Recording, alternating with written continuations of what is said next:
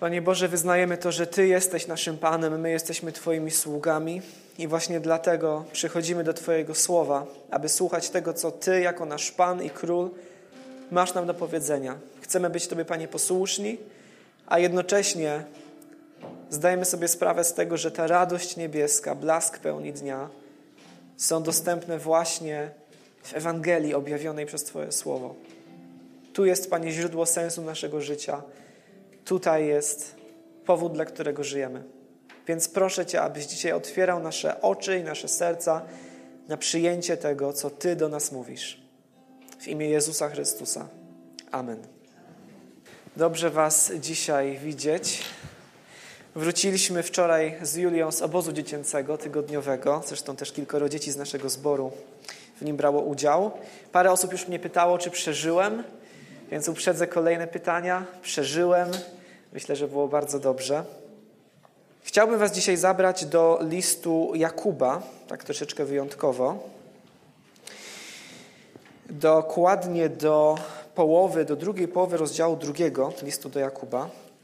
Więc jeżeli macie ze sobą Biblię, no to możecie otworzyć, ale oczywiście też tutaj będziemy ten tekst wyświetlać. Ten fragment z listu Jakuba, z drugiego rozdziału, zajmuje się takim zjawiskiem, które staje się od lat, także w Polsce, coraz bardziej popularne. Polega na tym, że wielu ludzi określa się jako wierzący, niepraktykujący. Na pewno też się wiele razy z takim określeniem zatknęliście wśród znajomych, w rodzinie. Może też część z osób słuchających tego kazania gdzieś tam później stwierdzi, że sami tak by się opisali, że są wierzący, ale niepraktykujący. No, tacy ludzie deklarują, że wierzą w Boga, w to, że stworzył świat, w jakiś sposób na nim, nad nim czuwa. Wierzą w to, że może też po naszej śmierci wynagrodzi dobrych, ukarze złych. Może nawet część z takich osób powie, że tego Boga można najlepiej poznać przez nauczanie Jezusa. Ale jednocześnie tacy ludzie nieszczególnie się interesują praktykowaniem tej swojej wiary w ramach jakiejś na przykład zorganizowanej wspólnoty. Też ich nie interesują zbytnio takie albo inne prawdy wiary, albo zasady postępowania. No, są po prostu przekonani, że wiara albo brak wiary nie wpływają aż tak bardzo na codzienne życie. Więc w swoich wyborach kierują się jakimś swoim własnym kompasem moralnym, starają się odkryć to, kim naprawdę są i podążać za tym. Kierują się jakimiś, jakąś intuicją, jakimiś odruchami swojego serca. Natomiast z drugiej strony też można by powiedzieć, że jest całkiem spora grupa osób praktykujących, a nie wierzących. Albo trochę wierzących. To znaczy takich, którzy praktykują chrześcijaństwo w sensie uczęszczania do kościoła, obchodzenia świąt, odmawiania jakichś modlitw może, no ale tak naprawdę nie przykładają zbyt dużej wagi do tego, czy taka ich wiara wpływa na ich moralność. Więc nic się nie stanie, jeżeli tutaj troszkę nakłamię, tam komuś nawrzucam, kiedy się zdenerwuję. Może sobie do tego stworzę swoje własne zasady dotyczące seksualności. Dzisiaj to jest bardzo na topie. No tak długo, jak deklaruję, że jestem wierzący, no to nie muszę się aż tak bardzo przejmować, nie? Swoim własnym postępowaniem, swoimi uczynkami. Albo w takiej wersji bardziej, powiedzmy, naszej, ewangelikalnej. Zostałem zbawiony, przyjąłem Jezusa, pomodliłem się modlitwą grzesznika piętnaście lat temu. No to wszystko okej, okay, tak? Czego chcieć więcej? I w kontekście takich postaw, ale myślę, że ogólnie dla nas wszystkich, ten fragment z listu Jakuba jest jak chluśnięcie lodowatej wody. I co więcej, to jest też tekst kontrowersyjny z teologicznego punktu widzenia, dlatego że mówi o roli wiary i uczynków w zbawieniu. Więc będę czytać ten fragment, postaram się nas przez niego przeprowadzić, żebyśmy dobrze zrozumieli, o czym ten tekst mówi, no ale oczywiście też przede wszystkim spróbujemy go odnieść do, do naszego własnego życia. Możemy ten tekst podzielić na takie trzy części. Najpierw wersety czternaście siedemnaście i tam na początku Jakub dowodzi, że wiara pozbawiona uczynków jest martwa, jest bezwartościowa. Druga część, osiemnaście dziewiętnaście, to jest pewnego rodzaju dialog, jakby wyobrażona dyskusja dotycząca tego, czy sama wiara wystarczy. Właściwie cały ten fragment nasz dzisiejszy ma cechy takiego dialogu, no ale szczególnie to jest widoczne w tych wersetach, w tej właśnie drugiej części. No i w końcu wersety dwadzieścia do dwudziestu sześciu, do samego końca, zawierają argumenty ze Starego Testamentu za tym, że sama wiara, taka, za którą nie idą uczynki, nie wystarczy. Więc w takiej kolejności sobie te trzy fragmenty omówimy. Najpierw wersety czternaście do siedemnastu. Jakub pisze tak.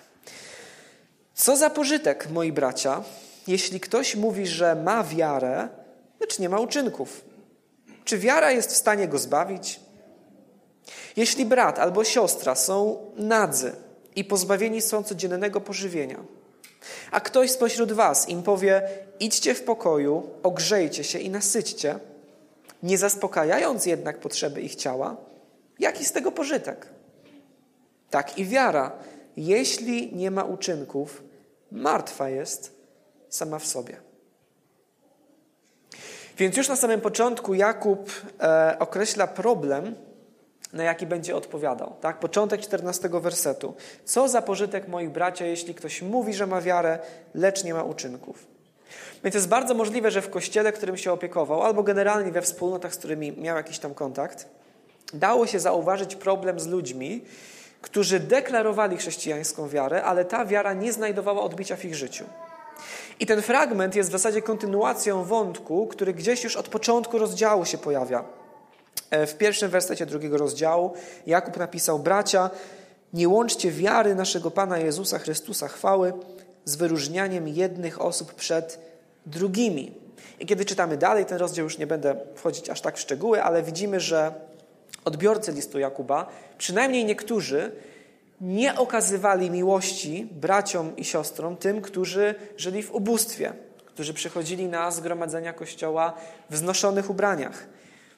Osądzali takich biedniejszych braci czy biedniejsze siostry. Woleli się trzymać z tymi zamożnymi.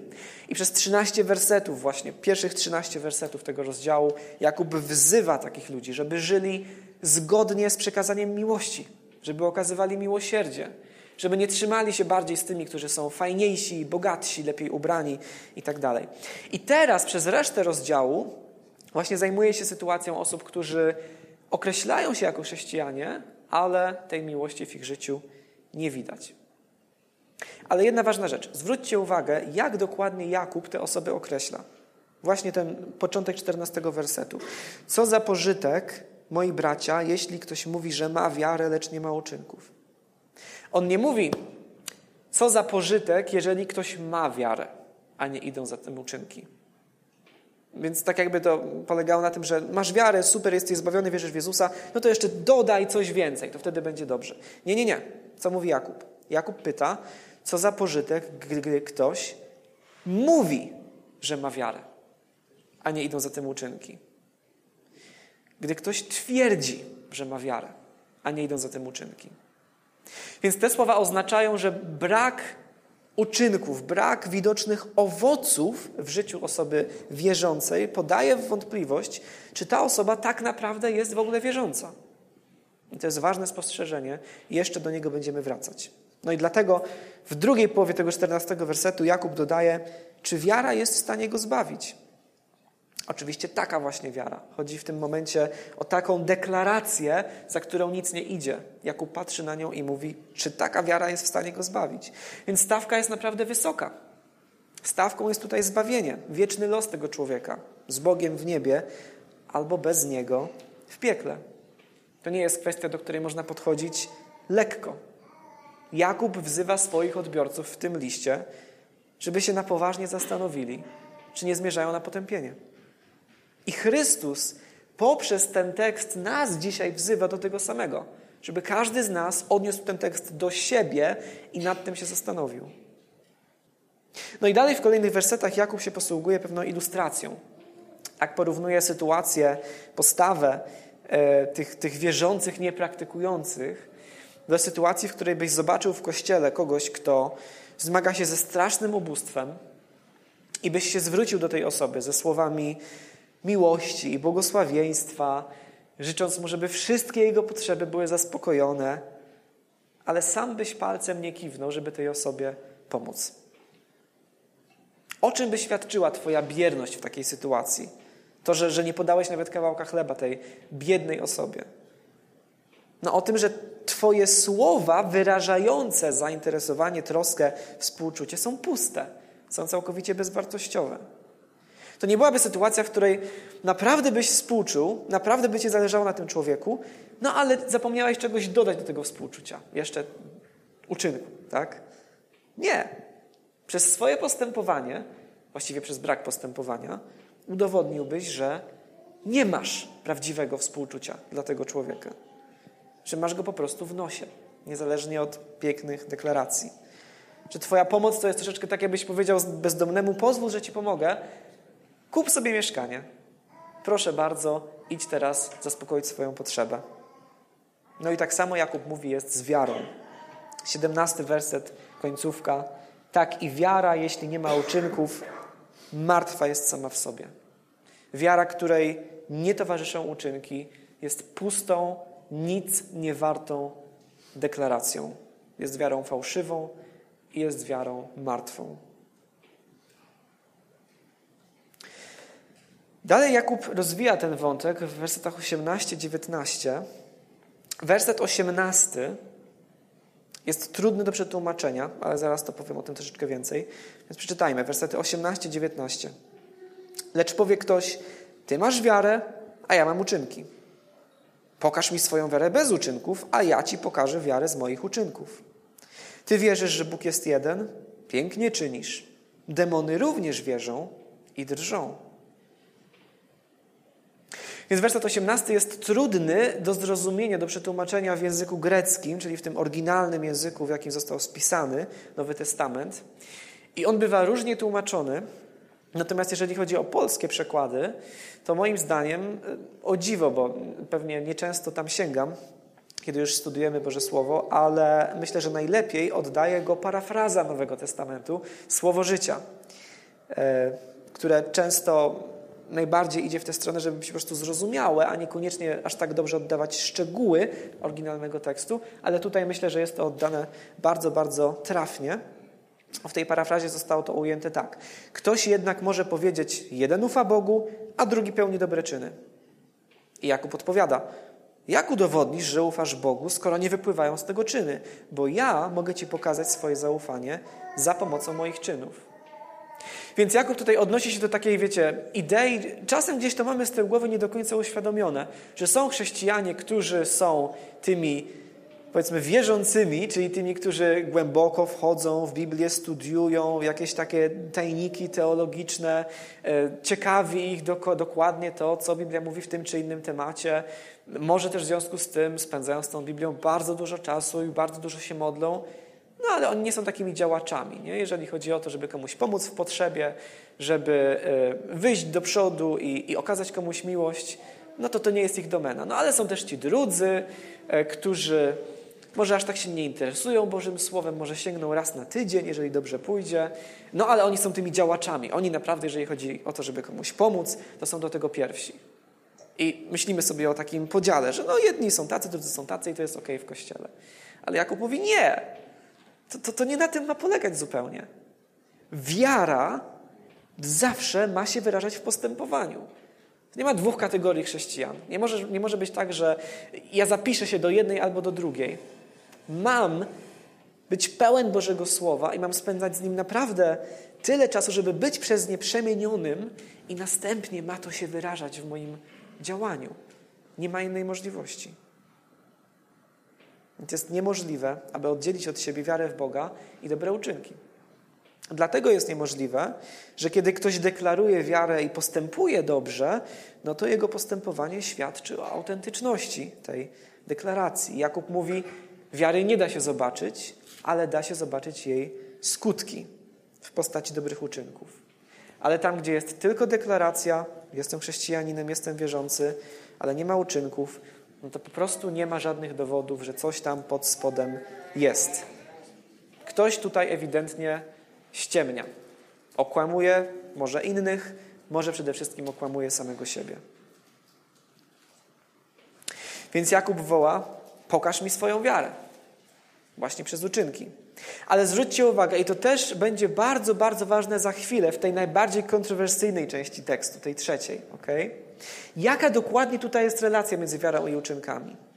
To nie jest tak, że może w człowieku być prawdziwa wiara, ale ona mu nic nie daje, dopóki uczynki nie zostaną do niej dodane. Nie, nie, nie. Nie jest tak, że uczynki sprawiają, że wiara się staje żywa. Uczynki świadczą o tym, że wiara jest obecna, są na nią dowodem. Tak samo jak kwiaty, liście, owoce na drzewie świadczą o tym, że drzewo żyje. Jeżeli one się nie pojawiają przez parę lat, no to możemy stwierdzić z dużą dozą prawdopodobieństwa, że drzewo obumarło. I jeżeli drzewo jest martwe, no to nie da się go ożywić przez, wiecie, przypięcie liści zszywaczem, tak? Kurczę, jest problem, jest martwe drzewo, no to ożywmy je. I no, no nie, to tak nie działa. To życie musi wypłynąć od środka i jeżeli ono rzeczywiście tam jest, to wyrazi się w tym, że drzewo wypuści liście, kwiaty, owoce. Werset dziewiętnasty w tym fragmencie, myślę, że jest szczególnie skierowany do tych, którzy opierają swoją nadzieję na zbawienie na tym, że uznają prawdziwość określonych przekonań, że mają poprawną teologię. Więc to jest właśnie ta pierwsza grupa z tych dwóch, o których przed chwilą mówiłem, tak? Tych, którzy są od studiowania słowa, niekoniecznie od działania. Oni rozumieją Boga i Biblię tak, jak powinni i to jest podstawa ich zbawienia. I oczywiście nie zrozumcie mnie źle. Zdrowa biblijna teologia jest bardzo ważna. Pewna ilość biblijnej teologii jest wręcz niezbędna, żeby w ogóle można było mówić o tym, że ktoś jest chrześcijaninem. No bo na przykład jeżeli mamy mówić o Jezusie, no to musimy ustalić, kim On właściwie jest, tak? Czy jest kosmitą na przykład, jak niektórzy wierzą, który przyleciał gdzieś tam na ziemię. Może jest prorokiem, jednym z wielu proroków, jak wierzą muzułmanie. Musimy to ustalić, kim Jezus jest, żeby w ogóle dało się stwierdzić, że w Niego wierzymy. Tak więc pewna ilość biblijnej teologii jest wręcz niezbędna, ale też generalnie zdrowa biblijna teologia jest bardzo ważna. Natomiast z drugiej strony, samo zrozumienie, samo intelektualne przyjęcie pewnych prawd jeszcze taką wiarą nie jest, która by nam dała zbawienie. I tutaj Jakub konkretnie odnosi się do, się do przekonania, że, że Bóg jest jeden. To była podstawa, najważniejsze wyznanie wiary Żydów, tak? Potem też chrześcijan. My wierzymy, że Bóg jest jeden, jesteśmy z tego dumni, to nas odróżnia od pogan. No i rzeczywiście ta żydowska wiara w jednego Stwórcę, który rządzi wszystkim, no, była dość wyjątkowa w kontekście całego świata starożytnego. Więc to była podstawa żydowskiej tożsamości, potem też chrześcijańskiej. Wierzę, że Bóg jest jeden, nie jak ci bałwochwalcy, którzy czczą Zeusa, Afrodytę i nie wiadomo kogo jeszcze. No ale Jakub mówi, że jeżeli do tego się sprowadza twoja wiara w Boga, że ty intelektualnie przyjmujesz jakieś przekonanie i, i nic z tego nie wypływa, no to jesteś w doborowym towarzystwie.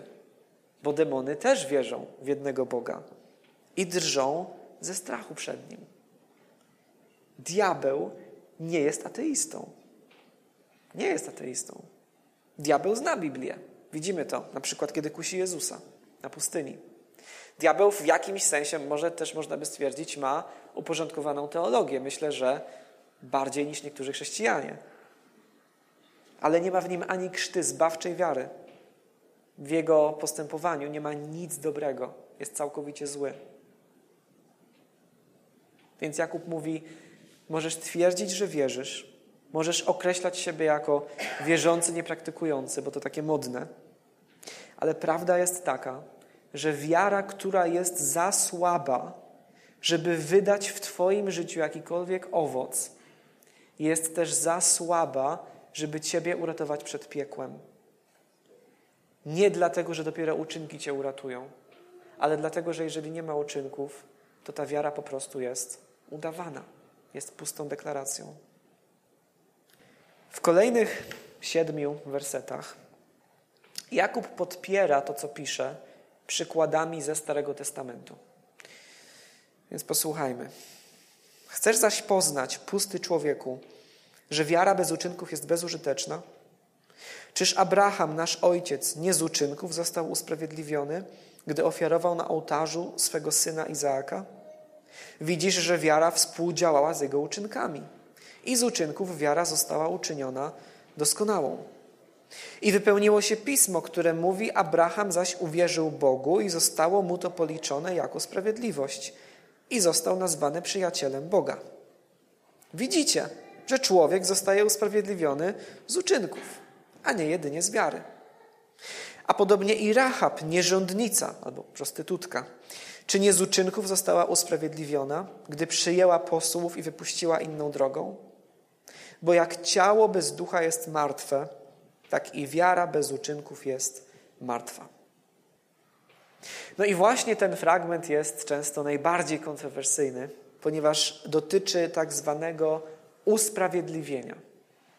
Usprawiedliwienie w Nowym Testamencie jest elementem zbawienia. Okay? To, to, że Bóg nas ratuje od grzechu, od jego konsekwencji, ten ratunek, to zbawienie ma różne aspekty w Nowym Testamencie. Jednym z nich jest właśnie usprawiedliwienie. Dzisiaj przez to słowo usprawiedliwienie my najczęściej rozumiemy um, jakiegoś rodzaju wytłumaczenie tego, dlaczego nie zrobiliśmy tego, co powinniśmy byli zrobić. Albo dlaczego nie było nas gdzieś, gdzie powinniśmy byli być. Ale w Biblii usprawiedliwienie jest czymś więcej.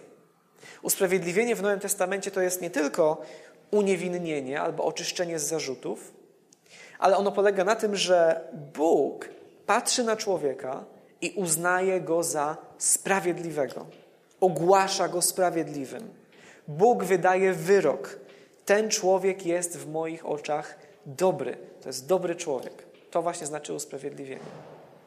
I ciekawe jest to, że my zwykle, mówię tutaj generalnie o, o na przykład o polskiej kulturze, która jest jakoś tam kształtowana w jakimś stopniu przez chrześcijaństwo, my zwykle myślimy o tym w taki sposób, że um, póki jestem tu na ziemi, to nie wiem, co Bóg stwierdzi na mój temat, ale kiedy umrę i stanę przed Bogiem na sądzie, to wtedy On wyda wyrok, tak? Powie albo sprawiedliwy, albo bezbożny. Tymczasem rewolucyjna, myślę, koncepcja Nowego Testamentu jest taka, że ten wyrok, który powinienem usłyszeć na końcu swojego życia, ja mogę usłyszeć już teraz. I to, jaką postawę przed Bogiem przybram, czy jestem chrześcijaninem, czy też Chrystusa odrzucam, decyduje o tym, jaki ten wyrok Bóg wydaje na mój temat już tu i teraz. Więc nie muszę w niepewności czekać na sąd ostateczny, żeby się dowiedzieć, co Bóg sądzi na mój temat, że tak powiem, mogę to usłyszeć już teraz. Ale cały problem z tym fragmentem polega na tym, że do usprawiedliwienia ogromną wagę w swoich listach przywiązuje apostoł Paweł, który dowodzi z całą mocą, że człowiek zostaje usprawiedliwiony, czyli uznany za sprawiedliwego przez Boga, wyłącznie na podstawie wiary, a nie uczynków. To jest główny temat listu do Galacjan na przykład. Jest to jeden z głównych wątków w liście do Rzymian, w liście do Efezjan apostoła Pawła. Tak naprawdę przewija się przez wszystkie jego listy. No bo Paweł uczy, że każdy człowiek jest grzeszny, jest zbuntowany przeciwko Bogu, więc nie jest w stanie zasłużyć na zbawienie. Tak? Więc gdybyśmy mieli czekać do samego końca, żeby usłyszeć wyrok, to dla każdego z nas ten wyrok byłby skazujący. I człowiek nie jest w stanie siebie uratować nawet przez wypełnianie nakazów prawa mojżeszowego, które było dla Żydów tak bardzo ważne. Więc w związku z tym, uczy apostoł Paweł, jedyną nadzieją dla grzesznego człowieka jest to, żeby zaufał, żeby uwierzył, żeby zaufał Jezusowi Chrystusowi, który oddał swoje życie za grzechy świata. Jezus przyjął na siebie karę, która należała się nam i dzięki temu, na tej podstawie, że sprawiedliwość już została wykonana, my możemy otrzymać nagrodę, która należała się Jemu. I Paweł mówi, można tego doświadczyć, przebaczenia grzechów, usprawiedliwienia, nowego życia przez wiarę. Kiedy człowiek uwierzy w Chrystusa, Bóg uzna go za sprawiedliwego. Ten człowiek oczywiście dalej będzie upadał, nie stanie się od razu doskonały, ale te upadki nie spowodują jego potępienia, ponieważ został usprawiedliwiony przez wiarę. I co więcej, żeby jeszcze bardziej to utrudnić, to Paweł odwołuje się właśnie do przykładu Abrahama, żeby dowodzić tych prawd o usprawiedliwieniu przez wiarę. Do tego samego fragmentu, który Jakub tutaj cytuje. W liście do Rzymian na przykład. Apostoł Paweł to robi. No bo Abraham, praojciec całego narodu żydowskiego, był już w podeszłym wieku. Czytamy o tym w pierwszej księdze Biblii. Nie mógł mieć już dzieci, a mimo to Bóg obiecał coś niemożliwego po ludzku. Obiecał mu, że będzie miał potomstwo liczne jak gwiazdy na niebie. I czytamy w tej pierwszej księdze Biblii, w Księdze Rodzaju, Abraham uwierzył Bogu i, jak czytamy, zostało mu to policzone jako sprawiedliwość. Został usprawiedliwiony na podstawie wiary. I co więcej, Paweł też na to uwagę zwraca, to się stało jeszcze zanim się obrzezał. Więc tak jakby nie musiał stać się Żydem, żeby zostać usprawiedliwionym. Tak? Więc Paweł mówi, to wiara, nie uczynki były podstawą jego usprawiedliwienia. No i stał się w tym wzorem dla kolejnych pokoleń wierzących, szczególnie dla tych, którzy obecnie uwierzyli w Chrystusa i w taki sposób się Go trzymają. No i co się tutaj dzieje w tym fragmencie z listu Jakuba? Jakub cytuje ten sam fragment z Księgi Rodzaju o Abrahamie. Mówi, że został nazwany przyjacielem Boga i rzeczywiście Abraham tak jest nazywany w paru miejscach Starego Testamentu, ale Jakub twierdzi, że Abraham został usprawiedliwi- usprawiedliwiony dzięki uczynkom, a nie dzięki wierze. Nie jedynie dzięki wierze. No i mamy sprzeczność, wielu powie, tak? I do dzisiaj trwają spory na ten temat. Jedni wskazują na Pawła i mówią tylko wiara. Inni powołują się na Jakuba i mówią uczynki też. Tak jakby dało się, wiecie, zwalczyć jeden fragment Biblii drugim fragmentem. Nie? No ale jeżeli jesteśmy chrześcijanami, wierzymy, że cała Biblia jest natchniona, że jej przekaz jest spójny, no to myślę, że musimy się bardziej wczytać w ten tekst, żeby odkryć, jak te dwie perspektywy Pawła i Jakuba łączą się ze sobą. Bo uważam, że nie są ani trochę sprzeczne. No więc przyjrzyjmy się temu, do czego dokładnie tutaj się Jakub odwołuje, jeśli chodzi o tego Abrahama. dwadzieścia jeden dwadzieścia trzy wersety, jeszcze raz. Czyż Abraham, nasz ojciec, nie z uczynków został usprawiedliwiony, gdy ofiarował na ołtarzu swego syna Izaaka? Widzisz, że wiara współdziałała z jego uczynkami. I z uczynków wiara została uczyniona doskonałą. I wypełniło się pismo, które mówi, Abraham zaś uwierzył Bogu i zostało mu to policzone jako sprawiedliwość i został nazwany przyjacielem Boga. Bo w Księdze Rodzaju czytamy, że Abraham w końcu otrzymał to obiecane dziecko. W cudownych okolicznościach. Syna, którego nazwał Izaak. To od Izaaka miało pochodzić to potomstwo liczne jak gwiazdy na niebie. Ale pewnego dnia w Księdze Rodzaju Bóg zażądał, żeby Abraham złożył mu Izaaka w ofierze. To jest wstrząsająca historia. Chciałbym, żebyśmy mieli więcej czasu, żeby o niej sobie porozmawiać w szczegółach. dwudziesty drugi rozdział Księgi Rodzaju. No ale dzisiaj się musimy ograniczyć do stwierdzenia, że ta sytuacja to była próba, to był sprawdzian wiary Abrahama. Sprawdzian nie tylko posłuszeństwa, czyli no, czy Abraham zrobi to, co Bóg mu każe, czy nie, ale właśnie sprawdzian wiary. Dlaczego? Dlatego, że Bóg obiecał, że właśnie poprzez tego ukochanego, obiecanego syna Izaaka Abraham stanie się przodkiem ludzi licznych jak gwiazdy na niebie. Obiecał to. Ale teraz zażądał jego śmierci. A to oznacza, że musi być jakiś sposób, w jaki Izaak ostatecznie przeżyje. Próba polegała na tym, że, że, że sprawdzała to, czy Abraham ufa Bożym obietnicom do tego stopnia, że nawet gdy spełni nakaz i podniesie nóż, żeby odebrać życie swojemu synowi związanemu na ołtarzu, to Bóg ostatecznie jakoś tego syna ocali. Bo musi to zrobić. Bo obiecał, że od niego będą pochodzić narody. No i tak się stało. W ostatniej chwili Bóg powstrzymał Abrahama. Jego wiara zdała egzamin. Więc dlaczego Jakub się odwołuje do tej historii tutaj?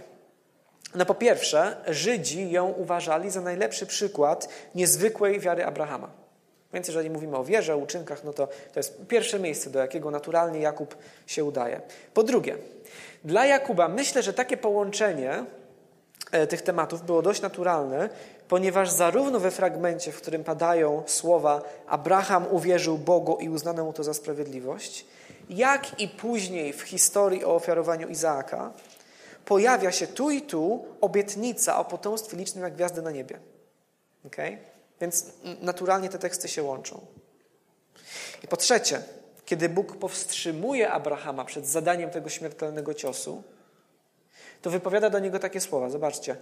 Teraz wiem, że boisz się Boga, bo nie odmówiłeś mi nawet swego syna. Teraz wiem, że boisz się Boga, ponieważ to zrobiłeś. I myślę, że to właśnie te słowa, które Bóg do niego wypowiada, są w tej historii tym usprawiedliwieniem, o którym pisze Jakub. Abraham został ogłoszony człowiekiem sprawiedliwym, bojącym się Boga, na podstawie tego, co zrobił, na podstawie swojego uczynku.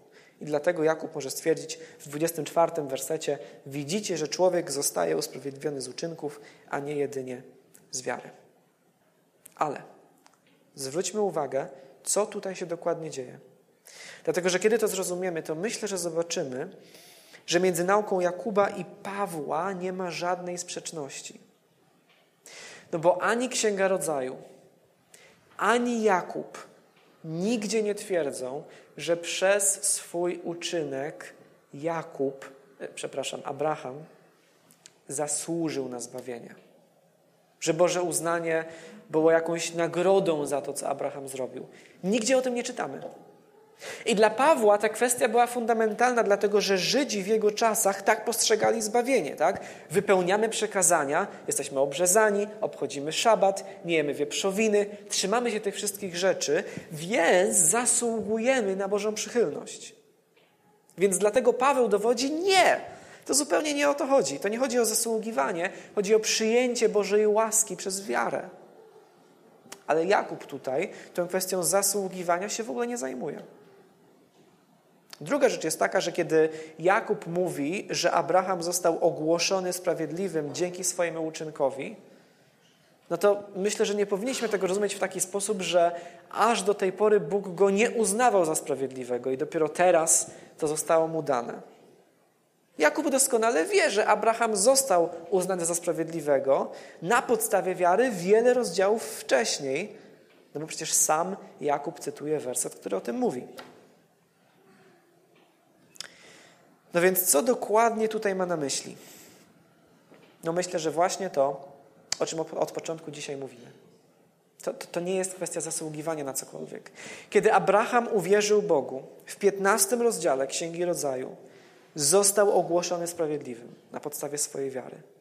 Kiedy siedem rozdziałów później ofiarował Izaaka, został ponownie ogłoszony sprawiedliwym na podstawie swojego uczynku, który co?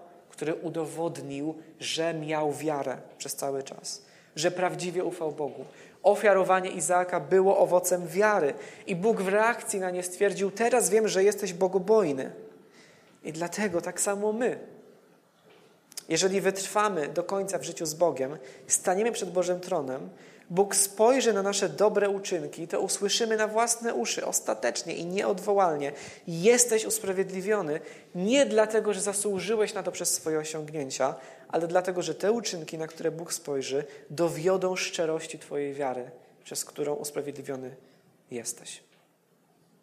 I dokładnie temu samemu wykazaniu tego samego służy ten użyty przez Jakuba przykład Rahab, już zmierzając do końca tego tekstu. Rahab, opisana w Księdze Jozuego, pogańska prostytutka, więc zupełnie inny przykład niż Abraham, czyli ten czcigodny praojciec narodu. Tak? Tutaj mamy pogańską prostytutkę, która uwierzyła w Boga Izraela, kiedy ziemia obiecana była podbijana, już nie będziemy szerzej tego rozwijać, ale ona przyczyniła się do tego, że miasto Jerycho zostało przez Izraelitów zdobyte i w zamian za to ona i jej rodzina miały zostać oszczędzone, uratowane podczas zdobywania miasta. No i właśnie Jakub wskazuje na to i mówi: zobaczcie, Rahab tam deklaruje swoją wiarę w Boga, deklaruje, że nie wyda zwiadowców, ale dopiero jej czyny, to, że rzeczywiście ich nie wydała, udowodniły, że mówiła prawdę i te jej czyny doprowadziły do jej ratunku, do jej ocalenia, można by powiedzieć do jej zbawienia. A zatem, podsumowując to wszystko, Jakub, inaczej niż Paweł, nie zajmuje się w tym fragmencie w ogóle tym, kiedy człowiek po raz pierwszy zostaje uznany za sprawiedliwego w oczach Boga. To się dzieje oczywiście tylko i wyłącznie przez wiarę w Jezusa. Nie ma co do tego wątpliwości. Ale Jakub raczej zadaje pytanie. Kiedy patrzysz na wielu różnych ludzi deklarujących wiarę w Jezusa, to których z nich możesz uznać za rzeczywiście sprawiedliwych? Których Bóg uznaje za sprawiedliwych? Czy tych, którzy twierdzą, że wierzą, ale nie idą za tym uczynki? I Jakub odpowiada, nie. To dopiero uczynki potwierdzają, że wiara jest szczera. I w tym sensie, tylko w tym sensie, człowiek jest usprawiedliwiony na ich podstawie, na podstawie uczynków. Bo wiara, która zbawia, zawsze prowadzi do przemiany życia. dwudziesty szósty werset. Bo jak ciało bez ducha jest martwe, tak i wiara bez uczynków jest martwa. I apostoł Paweł z tym się całkowicie zgadza. Zobaczcie, w liście do Galacjan, piąty rozdział, szósty werset. Paweł pisze, że człowieka zbawia wiara, która co? Która wyraża się przez miłość.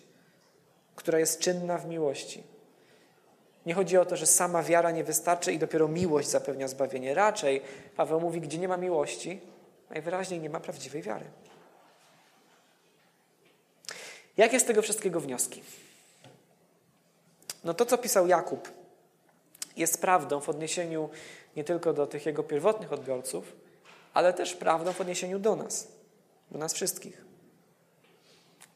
I chociaż to jest smutna myśl, to jest całkiem możliwe, że w ciągu kilku lat, albo jeszcze szybciej, wiara pewnej części z nas, jak tutaj dzisiaj jesteśmy na nabożeństwie, nie wiem kogo, mam nadzieję, że nikogo, ale prawdopodobnie wiara części z nas okaże się w przyszłości martwa. Dzisiaj śpiewamy, modlimy się, czytamy Biblię. Jutro dla niektórych z nas być może będzie wyglądało zupełnie inaczej. I o tym nas zapewnia Boże Słowo. Tak? Kiedy Jezus opowiada przypowieść o tym ziarnie, które pada na różne rodzaje gleby, to mówi, że część ziarna tego Bożego Słowa pada na glebę skalistą, gdzie szybko kiełkuje, ale nie ma korzenia i nie wydaje owocu. Szybko usycha. Część ziarna pada między ciernie, one zagłuszają. Tylko część pada na żyzną glebę. No i niestety też myślę, że większość z nas poznała różne osoby, które kiedyś można było na przykład co tydzień zobaczyć na nabożeństwie. Dzisiaj ich życie ma niewiele wspólnego z Bogiem. I to może wyglądać bardzo, bardzo różnie. Ten, ten proces, w którym okazuje się, że ta wiara deklarowana w rzeczywistości jest martwa. Niektórzy na przykład dojdą do wniosku, że po prostu już nie mają ochoty znosić wad, niedoskonałości braci i sióstr we wspólnocie. Więc odsuną się od niej, będą praktykowali jakąś taką prywatną wersję chrześcijaństwa. Inni się może będą przekonywać, że skoro Bóg jest miłością, no to nie ma nic złego w życiu z chłopakiem, dziewczyną bez ślubu. Dzisiaj to jest coś zupełnie oczywistego. Albo nie ma nic złego w życiu w związku homoseksualnym, no bo Bóg jest miłością przecież, taką opacznie rozumianą w tym przypadku. Niektórzy być może pogniewają się na Pana Boga za to, że nie dał im czegoś, czego bardzo, bardzo chcieli i zapomną, że przecież On nam nic nie jest winny. Wszystko, co nam daje, jest łaską. Ale czasem też jest tak, że ta duchowa martwota ogarnia człowieka tak po cichu. Że to nie jest jakaś, wiecie, wielka manifestacja tego, że od tej pory ja żyję w jakiś zupełnie inny sposób i wszystkim o tym opowiem. Niekoniecznie. Bywa i tak, że ludzie po prostu dalej robią to, co robili do tej pory, jeżeli chodzi o pewne zwyczaje, pojawianie się na nabożeństwach, może nawet jakaś służba w zborze, ale przez resztę tygodnia po prostu nie różnią się od osób niewierzących. W niedzielę przybierają szeroki uśmiech, posługują się religijnym językiem w rozmowach z innymi, no ale po zakończeniu spotkania zostawiają całą swoją pobożność w kaplicy, po to, żeby ją odebrać tydzień później. Ale od poniedziałku do soboty, w pracy, w domu, w innych relacjach, po cichu, niezauważeni, przez ludzi z kościoła oczywiście, żyją sobie jak świat. Więc może to wyglądać bardzo, bardzo różnie. To deklarowanie wiary w Chrystusa, za którą nic nie idzie. Ale wiecie właśnie, co jest w tym wszystkim najtragiczniejsze? Że wiele z tych osób w tym wszystkim będzie dalej się uważało za chrześcijan. Że będą szły przez życie w przekonaniu, że mimo wszystko na końcu czeka je wieczny pokój z Bogiem. Ale co mówi Jakub? Czternasty werset. Co za pożytek, moi bracia, jeśli ktoś mówi, że ma wiarę, lecz nie ma uczynków. Czy wiara jest w stanie go zbawić? Nie. To jest pytanie retoryczne. Nie. Nie dlatego, że no co prawda była prawdziwa wiara, ale za dużo grzechów się nagromadziło. To nie o to chodzi. Po prostu ich życiowe wybory pokażą, że prawdziwej wiary tam nie ma. Więc nie bądź w tej grupie. Jeżeli dzisiaj patrzysz na swoje życie i stwierdzasz, że nie da się w nim dostrzec w ogóle owoców prawdziwej wiary, no to nie odkładaj tego tematu na bok. I nie chcę powiedzieć dzisiaj, jeżeli jesteś w takim miejscu, po prostu zacznij się bardziej starać, wytęż siły. Nie, raczej chcę powiedzieć, zastanów się w modlitwie nad tym, w jaki sposób twój brak zaufania do Boga prowadzi cię do wybierania tego, co mu się nie podoba. Bo to zawsze tak działa. Za każdym grzechem, za każdym kompromisem ze światem, z naszymi grzesznymi zachciankami zawsze stoi brak wiary w jakiejś dziedzinie. Zawsze tak jest. Więc w czym powinieneś mu zaufać? Bo być może, być może na przykład, wracając do tych różnych postaci tego, jak ta martwica duchowa może wyglądać. Być może uwierzyłeś w kłamstwo, że jesteś taki wspaniały w porównaniu z innymi chrześcijanami, że rozwiązaniem problemów, które widzisz w zborze u tych toksycznych, obłudnych ludzi, będzie odcięcie się od wspólnoty. Że najlepiej sobie poradzisz sam, bo ty jesteś taki wspaniały. Wbrew temu, co mówi Boże Słowo. Nie opuszczajcie wspólnych spotkań naszych. Zachęcajcie siebie nawzajem. Trzymajcie się razem. Tego potrzebujemy. Być może zacząłeś wierzyć w kłamstwo, że romantyczne pójście za głosem serca da ci szczęście i spełnienie tak wielkie, że warto dla niego poświęcić radość, którą możesz mieć w Bogu. Albo być może zamiast się chwytać z wiarą Bożych obietnic, które są dane nam w Biblii, to sam sobie w imieniu Boga, bez Jego autoryzacji, bez Jego podpisu złożyłeś jakieś obietnice. Jeżeli będę dobrym chrześcijaninem, to Bóg da mi to, albo sprawi tamto. Albo na przykład, być może yy, nie zdajesz sobie sprawy nawet, że żyjesz w taki sposób, jakby po swoim zmartwychwstaniu Chrystus zwrócił się do uczniów i powiedział: dana mi jest wszelka władza w kościele, w niedzielę między jedenastą a trzynastą. Nie przyjmujesz do wiadomości, że ogłosił: dana mi jest wszelka władza na niebie i na ziemi. Innymi słowy, gdzieś zagubiłeś tę prawdę, że On panuje i chce być uznawany za Pana w każdej dziedzinie twojego życia. I w pracy, i w domu, i w każdej relacji, i w tym, co robisz z pieniędzmi, i z tym, jak spędzasz wolny czas, we wszystkim. On panuje i chce być uznany za Pana. Ale być może przestałeś w to wierzyć. Więc rozwiązanie problemu martwej wiary, która będąc martwą nie jest w stanie wydawać owoców, nie jest postaranie się bardziej. Bo to by było, co? Przypinanie zszywaczem liści do martwego drzewa. Rozwiązaniem musi być powrót do korzenia, trzymając się dalej tego obrazu drzewa. To znaczy zawołanie do Boga: Panie, ja wierzę, ale jest we mnie wciąż tak wiele niedowiarstwa. Więc zaradź mojemu niedowiarstwu. Pokaż mi, w czym ja Ci muszę na nowo zaufać. Przypomnij mi swoje obietnice. I my musimy to robić każdego dnia, wciąż i wciąż, na nowo. Podejmować tę decyzję, że ja chcę dzisiaj ufać Bogu. A w tym przede wszystkim zawsze musimy wracać do Ewangelii. Do tego słowa prawdy, o którym Jakub w swoim liście mówi. Pierwszy rozdział, osiemnasty werset. Gdy Bóg zechciał, zrodził nas słowem prawdy. Czy nie baptystycznym czasopismem, ale Ewangelią. Tym jest tutaj to słowo prawdy. I dalej potem mówi w dwudziestym pierwszym wersecie: z łagodnością przyjmijcie zasiane w was słowo, które jest w stanie zbawić wasze dusze. Ewangelia. Więc jeżeli dziś jesteś wierzącym, niepraktykującym, zadeklarowanym albo nie, no to powierz swoje życie Chrystusowi. Być może po raz pierwszy, być może po raz kolejny. Tak jak mówię, w zasadzie każdego dnia po raz kolejny trzeba to robić. Temu Chrystusowi, który oddał własne życie po to, abyś mógł Mu ufać, aby to zaufanie mogło Cię zbawić, uratować i aby to zaufanie mogło wydawać w Twoim życiu owoc prawdziwych uczynków. To nie, to nie one mają zbawczą moc, ale bez nich zbawczej wiary być nie może. Pomódlmy się. Panie Boże, dziękuję Ci za to, że Twoje Słowo jest pełne pociechy, nadziei, ale jednocześnie, że wylewa na nas zimną wodę, kiedy to jest potrzebne. I dziękuję Ci, Panie, za to, że Twoja miłość jest tak wielka, że Ty nie zadowalasz się tym, żebyśmy byli źli i zepsuci tak długo, jak się dobrze bawimy. Ale Ty chcesz, Panie, abyśmy byli prawdziwie szczęśliwi, a to jest możliwe tylko w Tobie, tylko w zjednoczeniu z Tobą. Więc, Panie, powierzam Tobie dzisiaj nas wszystkich, którzy tutaj jesteśmy, wszystkich, którzy później będą może słuchać tego rozważania.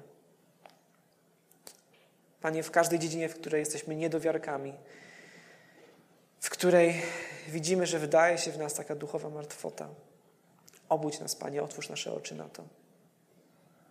I, Panie, powierzam Tobie te wszystkie osoby, które może w całym swoim życiu po prostu nie mają owoców wiary i, i deklarują wspaniałe rzeczy i obiecują sobie nie wiadomo co, ale może nawet nie zdają sobie sprawy z tego, że tam w środku nic nie ma.